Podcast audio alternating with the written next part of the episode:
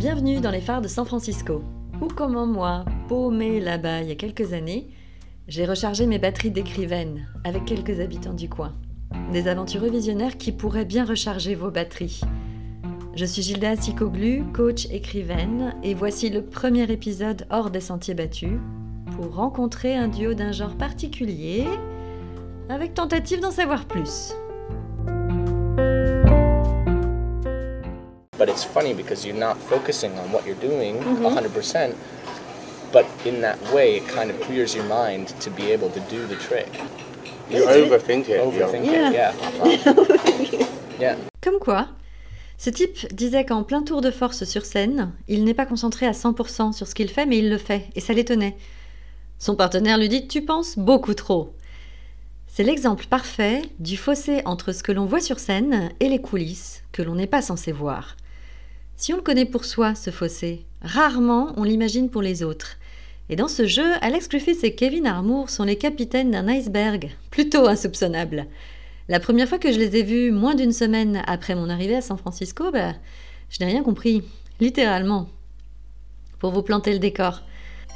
Un samedi soir de décembre, dans le quartier ultra touristique du Pier 39, la jetée numéro 39.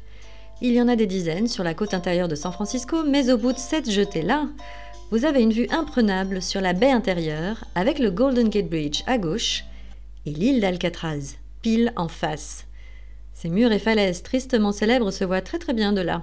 Mais le Pier 39, lui, ressemble à une fête foraine permanente. Alors que San Francisco, bah, c'est l'une des villes les plus sophistiquées des États-Unis, ce décor de carton-pâte reste un passage obligé des visiteurs. La foule y circule entre le Ghirardelli Square, c'est l'usine boutique du fabricant de chocolat historique de la ville, et ce fameux Pier 39, en passant par le non moins touristique Fisherman's Wharf, le quai des pêcheurs, avec ses spécialités de crabe.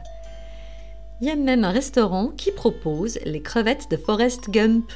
Eh oui, je suis fan, forcément j'ai craqué. Plus bizarre, on y trouve aussi une horde étonnante de Sea Lions, de vrais lions de mer sauvages. Ces otaries énormes ont pris l'habitude de s'affaler là. Personne ne sait vraiment pourquoi, avec la baie ouverte juste derrière, eux sont là, enfin elles, sont sur des plateformes de bois flottant sur l'eau entre les bateaux amarrés et le Pier 39. C'est juste une incursion incroyable de la vie sauvage dans le coin qui est peut-être le plus superficiel de San Francisco. Et le lieu est aussi réputé pour leur présence. Bruyante et odorante, je vous promets, ça sent la mer à côté.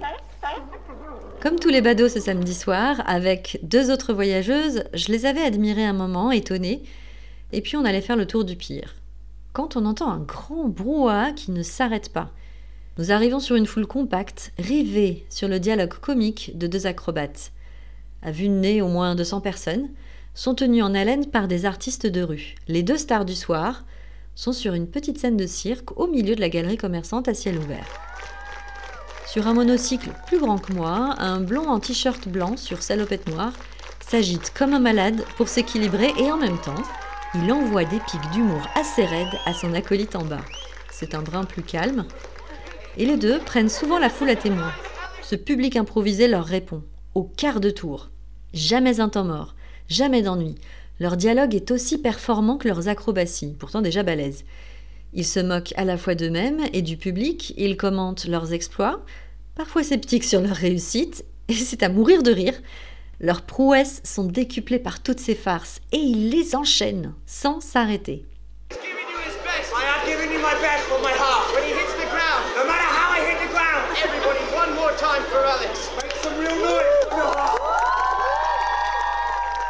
Ils sont très différents. Alex jongle les vannes, cache sur son monocycle. Et Kevin, c'est un monsieur muscle plutôt beau gosse qui enchaîne les postures d'équilibriste ahurissantes. Alors ça dure un moment et personne n'a envie de les lâcher. À la fin, après avoir bien chauffé le public, il commence un discours péchu pour clôturer, mais surtout pour convaincre les portefeuilles. Personne n'a payé pour les voir et il s'agit de réveiller le bon vouloir de cette foule anonyme. Mais là aussi, ils ne sont pas moins futés. C'est désarmant même. Moi qui n'aime pas d'habitude voir ces artistes risquer de se casser la figure, je ne résiste pas à l'envie de les soutenir. La foule non plus d'ailleurs, et ça défilait devant les deux qui ramassaient. Ils avaient donné tellement de joie.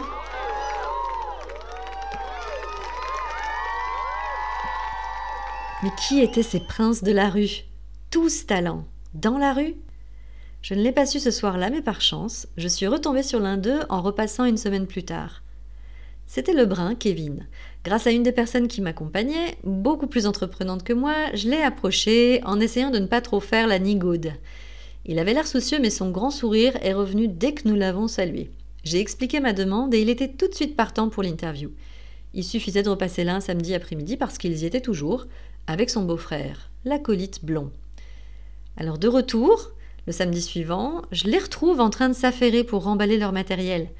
Je rassemble un peu mon courage parce que c'est quand même pas habituel ce que je vais faire. Et c'est une belle douche froide. Alex, le jongleur perché, a tout de suite été plus méfiant. Certains journalistes avaient mal raconté son histoire et il grognait carrément à l'idée que moi je l'arnaque. Je commençais à me demander si j'allais y arriver, et donc j'ai tâché de le convaincre que le duper n'était pas mon intention. Avec une rude gentillesse, il a fini par me croire. Ouf Sauf que prendre rendez-vous ne semblait pas leur convenir. Alors entre deux rangements, je squattais quand même un peu, il s'est dit prêt à faire l'interview là, tout de suite.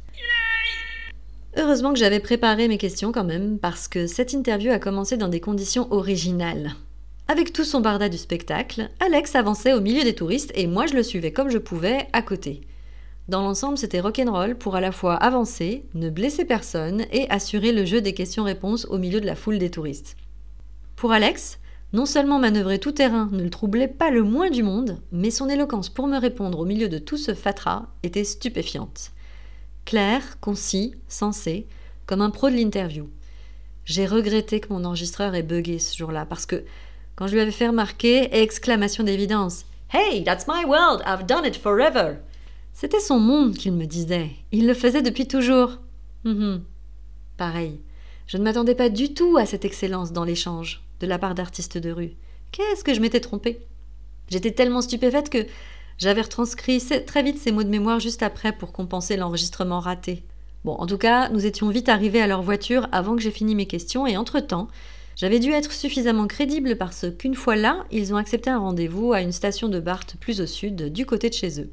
Le Barthes, c'est l'équivalent du RER e parisien. Alors quelques jours plus tard, je les ai retrouvés à la station de Colmar et de là, ils m'ont amené dans un de ces restaurants confortables à l'américaine.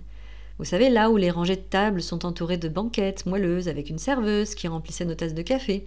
C'est là qu'ils se sont enfin racontés, sans se la raconter. Every single different show that you'll ever see has different hat lines. Mm-hmm. Okay, well, depending on how original the performer is and whether or not they steal from other people or whatever. So Bizarrement, dans ce contexte plus confortable, Alex était moins à son aise. Et c'est Kevin qui semblait plus maître des lieux. Pourtant, s'égosiller en jouant les acrobates fêlés dans la rue, pour un salaire jamais garanti, demande une sacrée dose de courage. Alex Griffiths et Kevin Armour n'en manquaient pas, et ce qu'ils disaient sur scène l'autre soir était vrai. Ils avaient décidé de vivre de leur art dans la rue. Mais ce qu'ils ne disaient pas au milieu de ces facéties ciselées pour emporter les ovations, c'est l'étonnante histoire derrière ce choix intrépide. Long story short, longue histoire courte, comme disait Alex, ce sont les coulisses de ces troubadours multitalents. Et je vous en raconte un peu plus dans le prochain épisode. À très très vite!